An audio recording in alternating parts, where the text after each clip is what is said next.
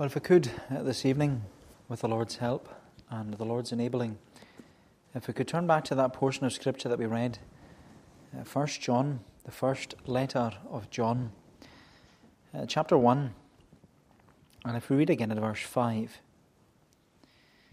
Uh, we looked at the first four verses last Lord's Day, so we're just picking up uh, where we left off. First John chapter 1 at verse 5. This is the message we have heard from him and proclaim to you that God is light and in him is no darkness at all. If we say we have fellowship with him while we walk in darkness, we lie and do not practice the truth. But if we walk in the light as he is in the light, we have fellowship with one another, and the blood of Jesus, his Son, cleanses us from all sin.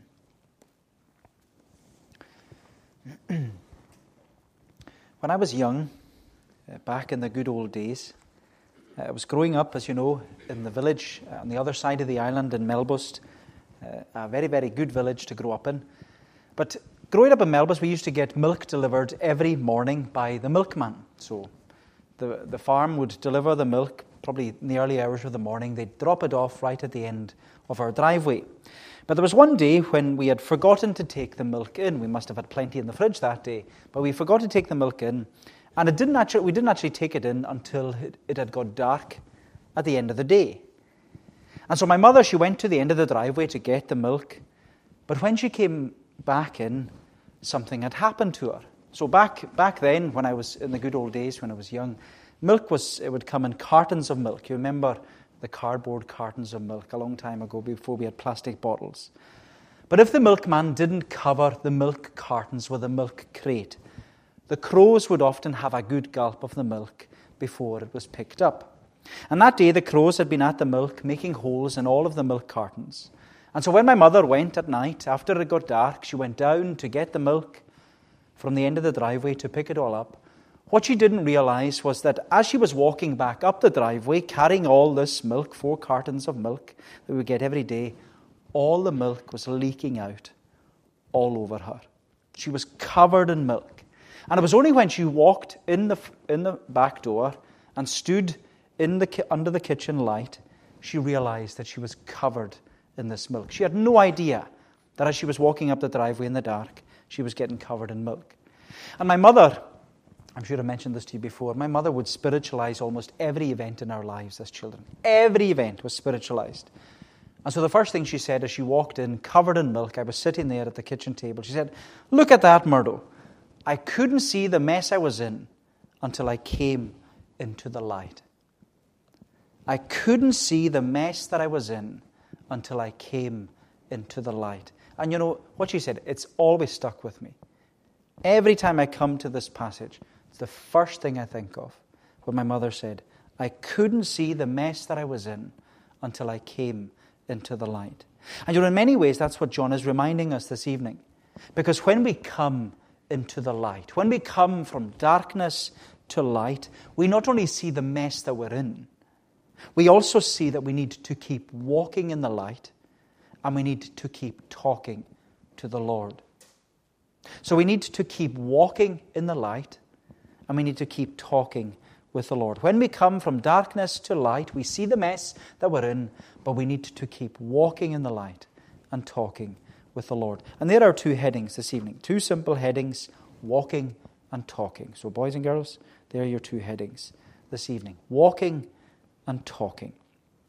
So, first of all, walking. John says in verse 5 This is the message we have heard from him and proclaimed to you that God is light and in him is no darkness at all. If we say we have fellowship with him while we walk in darkness, we lie and do not practice the truth. But if we walk in the light, as he is in the light, we have fellowship with one another, and the blood of Jesus, his Son, cleanses us from all sin. When we began our study of 1 John last Lord's Day, we were asking the question how do I know that I'm a Christian?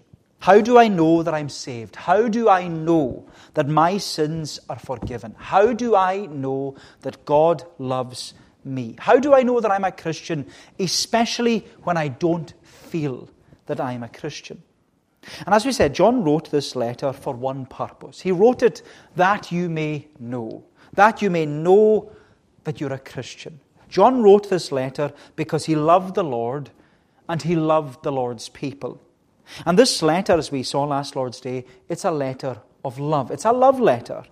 And it was a love letter not only because it's written by the disciple that Jesus loved, or the beloved disciple, or the apostle of loved, all these nicknames that John was given, but it was a love letter because it's a letter that's full.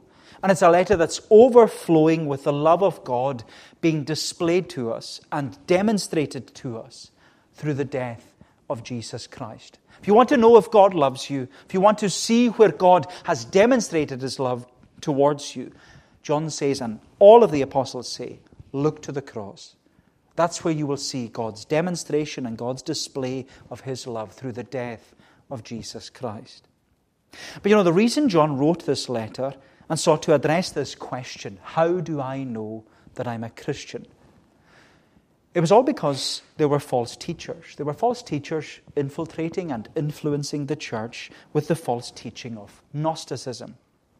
Gnosticism taught, as we mentioned last Lord's Day, it taught that in order to know that you're a Christian, or in order to be a, a proper Christian, you need to have this higher gnosis, this higher knowledge of God. And of course, their claim and their confusion of Gnosticism, it made genuine Christians or seeking Christians, it made them feel isolated. It made them feel inferior. I don't have what they have. It made them feel insignificant. I'm not as good as them. Because they didn't have this higher gnosis that the Gnostics claimed that they had, this higher knowledge. And because they didn't have this higher knowledge, they thought to themselves and they felt in themselves that they weren't proper Christians. And the outcome, as it was in the early church, was that they questioned their Christianity. And others, they doubted their salvation completely and even some, they fell away from the faith. But as John points out in his letter, he says the danger and deception of Gnosticism was that they denied the incarnation and the resurrection of Jesus. They denied that God became man, and they denied that God rose from the dead, which ultimately denies the person and work of Jesus Christ. It undermines the whole gospel message. Gnosticism claimed that it would be unthinkable, unimaginable, unbelievable to say that God, the God of heaven, became man. He became flesh and dwelt among us. But as John states in the opening verses of his letter, Jesus wasn't a figment of their imagination. He wasn't a phantom who appeared around the shore of the Sea of Galilee. No, he was physical. He was flesh. He was God manifest in the flesh. And he proved that he was God manifest in the flesh, not only by the message that he gave, but also by the miracles he performed. And John says, says in these opening verses, we heard him. We saw him for ourselves. We, we touched him with our hands.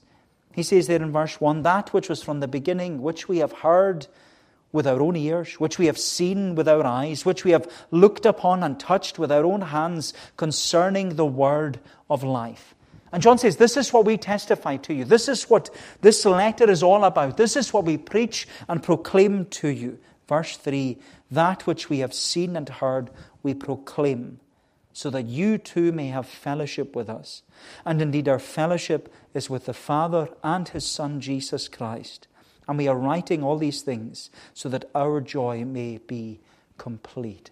John says to us that the focus of Christian fellowship is complete joy in Christ.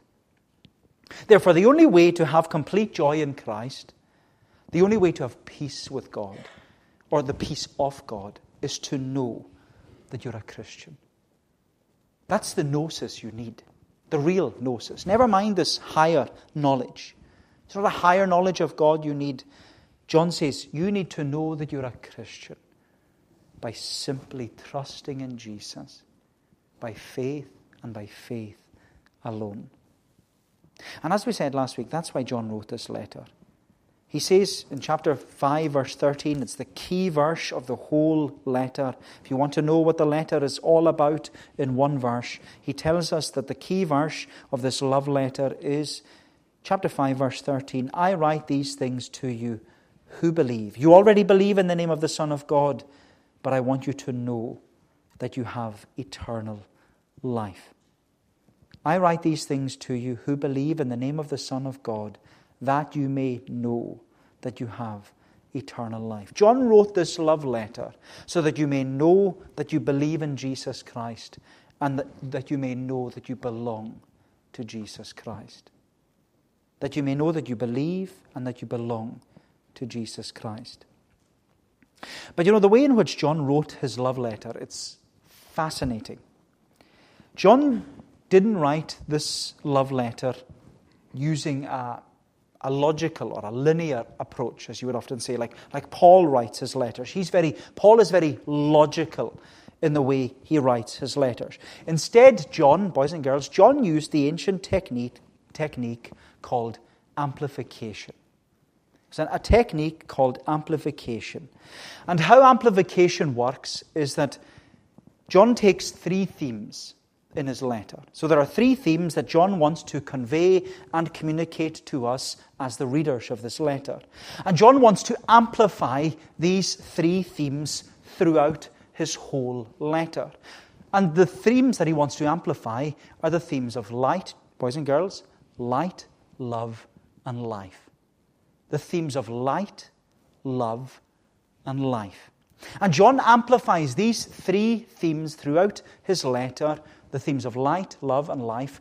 He does that by repeating them all the time. He comes back round to them all the time. It's as if he's going round and round in cycles. And every cycle, he's amplifying it, he's emphasizing it to us. And by amplification, they in turn become application. That's what he's doing. It's very fascinating how he does it. By their amplification, by amplifying light, love, and life, they become application. We see what John is saying. Because as John emphasizes and explains the light, love, and life of God, we're made to see the importance of the light, love, and life in the Christian. And you know, what always amazes me about John's writings is that whether he's writing in his gospel or in his letters, John always uses small words and simple language. He always uses small words and simple language. You see that. This is the message we have heard from him and proclaimed to you God is light. In him is no darkness at all. It's small words, simple language. But you know, we're not to let John's small words and simple language fool us. Because as you see, there's a depth to what John is trying to communicate and convey to us. In fact, it's often said that John's writings, they are shallow enough for a child to walk in, and yet deep enough for an elephant to swim. That's how John's writings are often described. John's writings are shallow enough for a child to walk in. They're small words, simple language. Shallow enough for a child to walk in, yet deep enough. There's a depth to them, there's a weightiness to what John is saying. There's a depth to them that it's deep enough for an elephant to swim in. Now, even though John amplifies the three themes of light, love, and life, he repeats them again and again throughout his letter. And if you read through the letter, I'd encourage you to read through 1 John. You'll see those themes coming back up again and again and again. The themes of, of light, love, and life. But even though he, has, he presents these three amplified themes, he has divided his letter into two halves. And the two halves are divided by a phrase. And the phrase is there in verse 5. This is the message. This is the message. That's what he says there in verse 5. This is the message we have heard from him and proclaimed to you that God is light and in him is no darkness at all. So that's the first half. He introduces the first half of his letter. John introduces the theme God is light. God is light. Then in the second half of his letter, John introduces the second theme God is love. God is love. He writes in chapter 3, he writes, This is the message. This is the message that you have heard from the beginning that we should love one another. Why, as John explains? Because God is love. And those two themes, Those two themes, God is light and God is love, they are bound together by the theme that God is life. God is light, God is love. They're bound together by the theme God is life. Because when we know that God is light, and when we know that God is love, we will know and experience the life that God gives to us. Because we will have God's life, eternal life. Which is why John says, the main verse, the key verse to his, to his letter I write these things to you who believe in the name of the Son of God, that you may know that you have eternal life. The themes are all there to amplify to us the importance of that you may know that you belong to Jesus and you believe in Jesus. And so, as John amplifies the first three, the first of these three themes, he says in verse 5 there, he introduces his letter. Then he says in verse 5, This is the message we have heard from him and proclaimed to you God is light, and in him there is no darkness at all. God is light, and in him there is no darkness at all. And throughout his letter, John not only amplifies the themes of light and love and life by repeating them throughout his letter, he also, you could say, he amplifies their application by using contrasts. You'll see that as you look, read through the letter. He contra- makes all these contrasts between truth and error, between God and Satan, between life and death, between love and hate. But the clearest contrast is right here in verse 5 the contrast between light and darkness. Light and darkness. In the ancient world, when John was writing, and even before then, light was always symbolic of perfection and holiness. But darkness was always symbolic of sin and evil.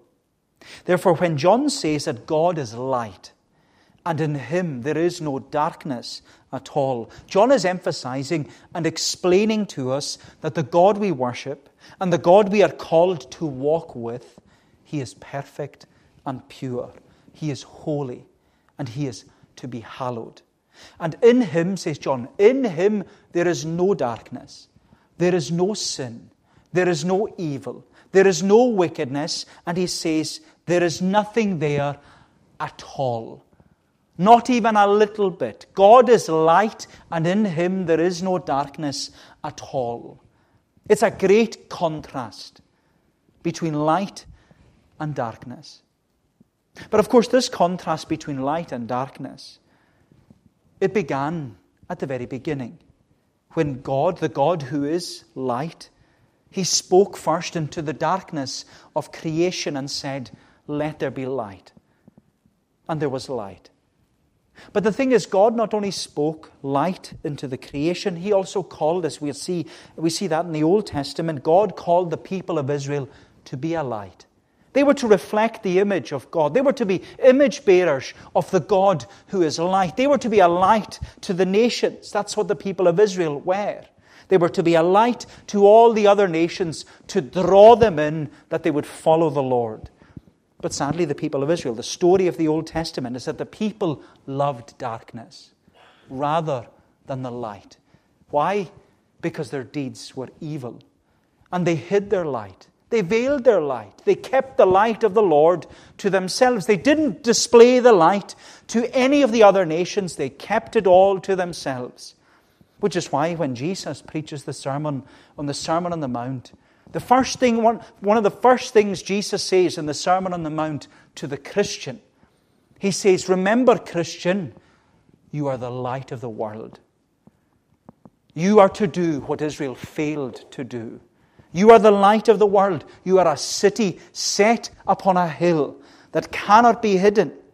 You, you are not to hide your lamp or light under a bushel or a basket, but put it on the lampstand. Let everybody see it. Because when you let everyone see it, it gives light to other people. Let your light so shine before men, says Jesus, that they may see your good works and glorify your Father in heaven. Because as John says there, if we walk in the light as he is in the light, we have fellowship with one another, and the blood of Jesus, his Son, cleanses us from all sin. And so you see the importance of light and darkness, this contrast between light and darkness. You see it here in this letter. But John also makes it very clear in his gospel. He makes this contrast between light and darkness throughout his gospel. When he introduces the prologue, the first 18 verses of John chapter 1, John introduces Jesus to us and he says, In him was life, and the life was the light of men. And the light shines in the darkness, and the darkness cannot overcome it. Why? Because the true light, which lightens everyone, was coming into the world. And throughout his gospel, when you read through John's gospel, it's fascinating how he uses it. John uses the themes of light and darkness through a man. You see it through the life of Nicodemus. He is an image, an illustration of what it means to be brought from darkness to light. We've all heard about Nicodemus. He was the Pharisee who came to Jesus by night under the cover of darkness. He was the teacher in Israel. And yet he was coming to Jesus. He was being drawn to the light because he knew he was in darkness. And that's what John tells us. He tells us that Nicodemus came to Jesus by night. Doesn't, he's not talking about the hour of the day or of the night that, Nic, that Nicodemus came to Jesus. He's telling him that there's a spiritual darkness going on in Nicodemus' soul. But then you read through John's gospel and you follow Nicodemus through the story of the gospel. And Nicodemus, is, uh, he appears again. He's there when Jesus declares, I am the light of the world. Whosoever follows me shall not walk in darkness, but shall have the light of life. And by the end of his gospel, John tells us look, here's Nicodemus again. After Jesus has encountered and endured our darkness on the cross, after the cross has been shrouded in darkness, we see Nicodemus there with Joseph of Arimathea, and he's burying the body of Jesus. Nicodemus was following Jesus. He was committed to Jesus. He knew Jesus. He believed in Jesus. And he knew that he belonged to Jesus. He's no longer walking in darkness, he's walking in the light. And throughout his gospel, John uses Nicodemus as this image, this illustration of what it means to be brought from darkness into the marvelous light of the Lord. It's a wonderful theme to follow through John's writings darkness and light. But you know, one of my favorite verses in the Bible, it just encapsulates, explains what John is emphasizing here to us. One of my favorite verses is 2 Corinthians 4, verse 6. For God, who commanded light to shine out of darkness, has shone in our hearts to give the light of the knowledge of the glory of God in the face of Jesus Christ. That's what we need to see. We need to see the face of Jesus Christ because he is the light of the world. So, how do I know that I'm a Christian? John says, You will know because you walk in the light by following the light of the world, Jesus Christ. That's how you know you're a Christian. You want to walk in the light and you want to follow the light. That's what Jesus said. I am the light of the world. Whosoever follows me shall not walk in darkness, but shall have the light of life. But John goes on to explain that walking in the light involves talking with the Lord. Walking in the light involves talking with the Lord, which is what we see secondly, and more briefly. So there's walking and then there's talking. Walking and talking. John says in these verses, he says, This is the message we have heard from him and proclaimed to you that God is light, and in him is no darkness at all. If we say we have fellowship with him while we walk in darkness, we lie and do not practice the truth.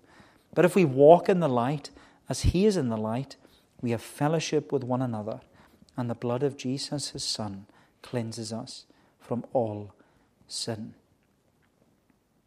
Do you know, when preparing for uh, this evening, it's very hard to divide uh, this, these verses into headings. As you know, I love alliteration, I love headings, I find them very helpful. But it was very difficult to put these three verses into headings because, as you know, when it comes to the Christian life, walking and talking go hand in hand. Walking and talking go hand in hand. We see that with, with Enoch, right in the book of Genesis. Enoch walked with God and talked with God. You see it with Noah. Noah walked with God and talked with God. You see it in the example of Jesus. Jesus walked with God, his heavenly Father, and he talked with God, his heavenly Father. But of course, the thing about walking and talking is that you're not in a static and stationary position. You're not standing still silently. You're walking and talking, which highlights that there's movement, there's progression, there's advancement, there's, there's growth. But we must always remember that the Christian life, it's a walk, not a run.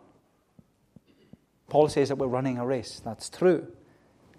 But it's a marathon, not a sprint. Because as you walk and as you talk with the Lord, there is going to be this gentle and gradual growth in grace. Sometimes your growth isn't obvious to yourself, it might be obvious to other people. Sometimes your growth isn't obvious, it's not observable, but it is there. And it's there because the Lord promised that He who begins a good work in you will bring it on to completion at the day of Jesus Christ. So, your walk and your talk with the Lord, there's this gentle and gradual growth where you gently and gradually grow in grace and in knowledge of your Lord and Savior, Jesus Christ. And you know, that was the whole premise of, of John Bunyan's classic book, The Pilgrim's Progress. We're all familiar with The Pilgrim's Progress. We should all love The Pilgrim's Progress. If you haven't read it this year, read it. It was that journey. It was a long journey, a difficult journey that began in the city of destruction in darkness. And it was a long journey all the way to the celestial city of light. That's what the Christian life is. It's a journey with Jesus, it's a walk with God. It's a walk where we are walking and talking. A walk with God. And you know, was it what not William Cowper, great hymn writer, he wrote the hymn, Oh, for a closer walk with God. I don't know about you, but that's what I always feel I need. Oh, for a closer walk with God, a calm and heavenly frame, a light to shine upon the road that leads me to the Lamb. But of course, in order to have a closer walk with God, we not only need to have a relationship with God through Jesus Christ, we also need to have fellowship with God through Jesus Christ. And John says this is why we preached and proclaimed the gospel in the first place. He says there in verse 3 That which we have seen and heard, we proclaim also to you, so that you too may have fellowship with us.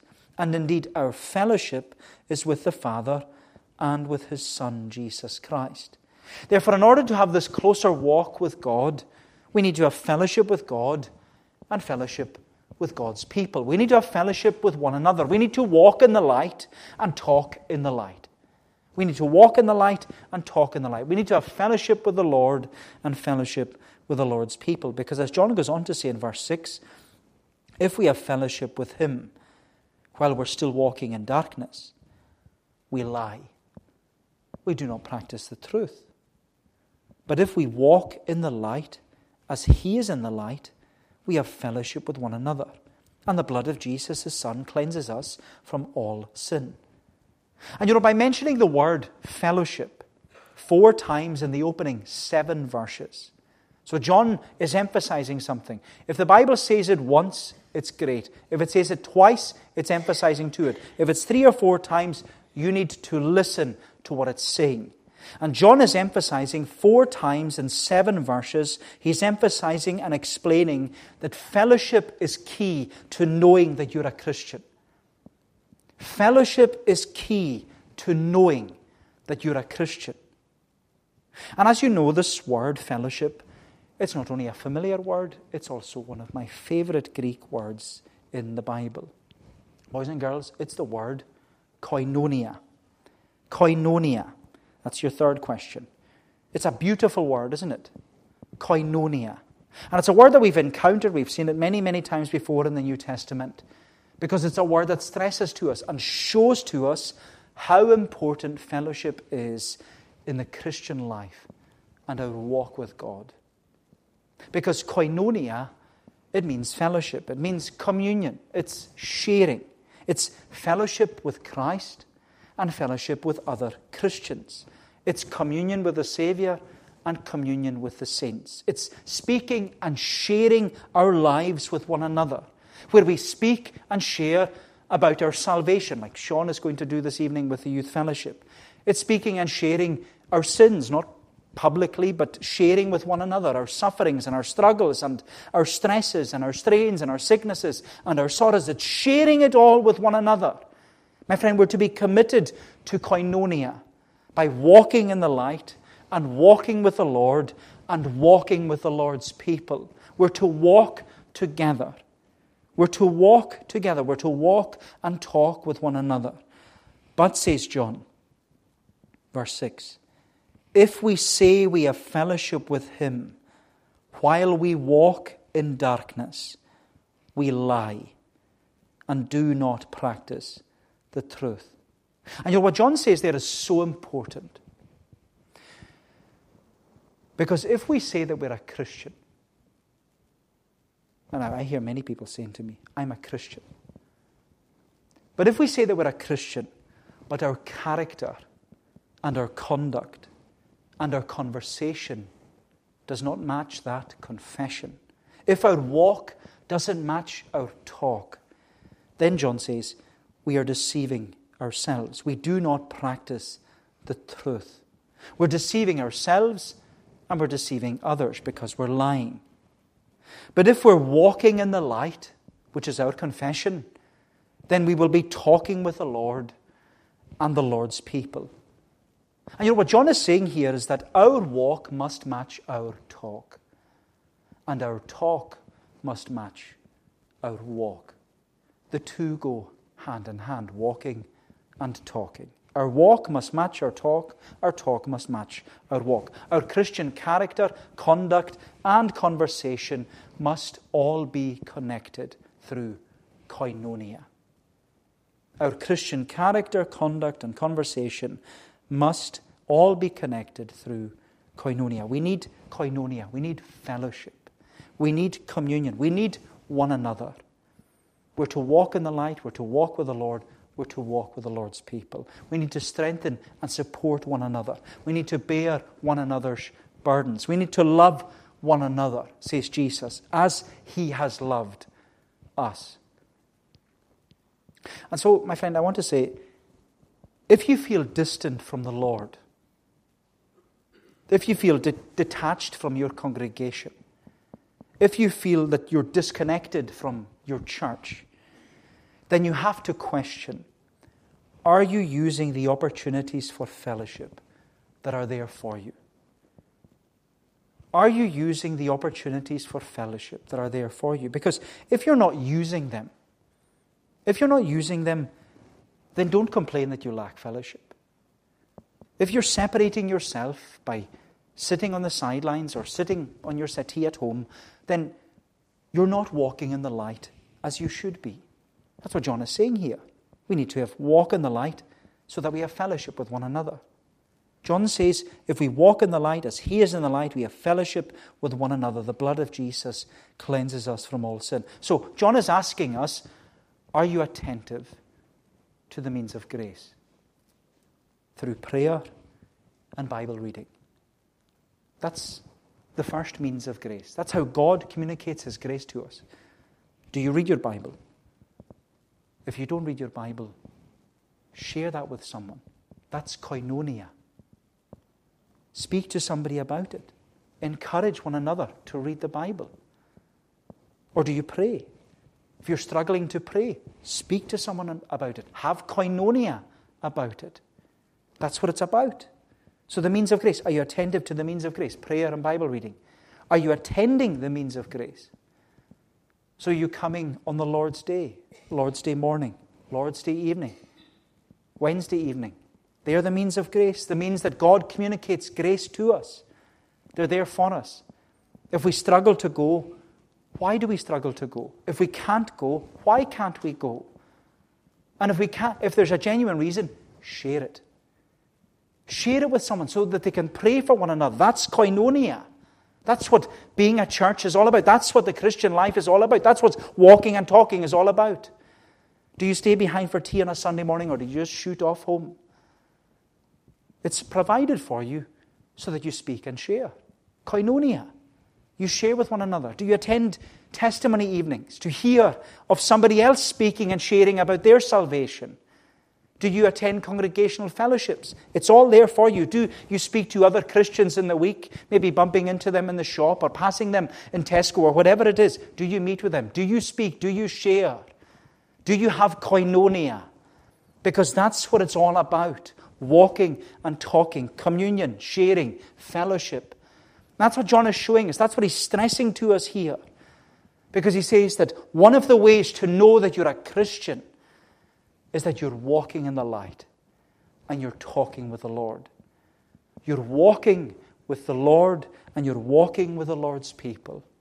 You're sharing, you're speaking, you're communicating, you're having koinonia. Because we are to be a body of believers that serves together and shares together and has koinonia together. Time has gone. But, my friend, I want to emphasize that to you. We need to speak and share with one another. Because if we walk in the light, as He is in the light, we have fellowship with one another, and the blood of Jesus, His Son, cleanses us from all sins. Now, time has gone, so God willing, we'll touch on this more and more uh, next week and in the weeks to come. But I want to highlight, last of all, just briefly, the verbs that John uses there in verse 7. He, he emphasizes and explains to us what we said earlier that the Christian life, our walk with God, it's not static, it's not stationary, we're not standing still silently. We're continually progressing, we're continually growing, we're continually moving forward, we're continually going on and on in our Christian life. And our continual movement, says John here in verse 7, boys and girls too, our continual movement is not annual, it's not monthly, it's not weekly, it's daily. John says there in verse 7 if you were to translate the verse accurately, or as clearly as possible, it says, If we continue to walk in the light, as He is in the light, then we will continue to have fellowship with one another and the blood of Jesus will continue to cleanse us from all sin. You see that? There's a, there's a progression, there's a growth, there's continuation. If we continue to walk in the light, as we should do every day, as He is in the light, then we will continue to have fellowship with one another every day, and the blood of Jesus Christ will continue to cleanse us from all sin every day. My friend, the Christian life is not static, it's not stationary. We are walking and we are talking. Our walk with God is not weekly, monthly, or annually, it's daily. It's daily where we share koinonia with one another. Because when we come into the light, as my mother discovered walking into the house with milk all over her, when we come into the light, we not only see the mess we're in, we also see that we need to keep walking in the light and talking with the Lord. We need to keep walking in the light and talking with the Lord. If we walk in the light as He is in the light, we have fellowship with one another, and the blood of Jesus, His Son, cleanses us from all sin. Well, may the Lord bless these thoughts to us. Uh, let us pray. O Lord, our gracious God, we give thanks for the teaching of Thy Word, that Thy Word is able to speak light into our darkness. That it not only speaks light into darkness in our salvation, but also light into darkness in our daily walk with Thee. And we pray that we would keep coming back to the Bible and see that it is that lamp unto our feet and that light unto our path to lead us always to the rock that is higher than us. Bless us, Lord, together we pray. Bless Thy truth to us, we ask, that Thou wouldst continue to be our teacher and that we, O Lord, would be students of thy word, always willing to learn and to look and to listen and to love Jesus more and more. Cleanse us, we pray. Go before us into a new week, that whatever is before us, that thou wouldest keep us on the way, ever looking to Jesus, the author and the finisher of our faith. Go before us, and we ask for Jesus' sake. Amen. Well, we're going to bring our service to a conclusion singing the words of Psalm 119. Psalm 119, it's on page 408 of the Scottish Psalter. We're singing from verse 103 to 106. Psalm 119, page 408, singing at verse 103. Before we sing, uh, four questions. You ready? What ancient technique did John use to write his letter? Amplification, yep. What are the three themes of John's letter? Light, love, and life. What Greek word does John emphasize in this chapter? Koinonia, which means. Oh, good guess. In verse 7, John explains that our walk with God is daily. It's a daily walk with God. Good job. I hope all the adults got that too. Yes, they did. Psalm 119 at verse 103 How sweet unto my taste, O Lord, are all thy words of truth. Yea, I do find them sweeter far than honey to my mouth. As we said, all our Psalms this evening, they focus upon the theme of light. And the psalmist says in verse 105 Thy word is to my feet a lamp, and to my path a light. I sworn have, and I will perform to keep thy judgments right. So these verses 103 to 106 of Psalm 119 to God's praise. How sweet unto my taste, O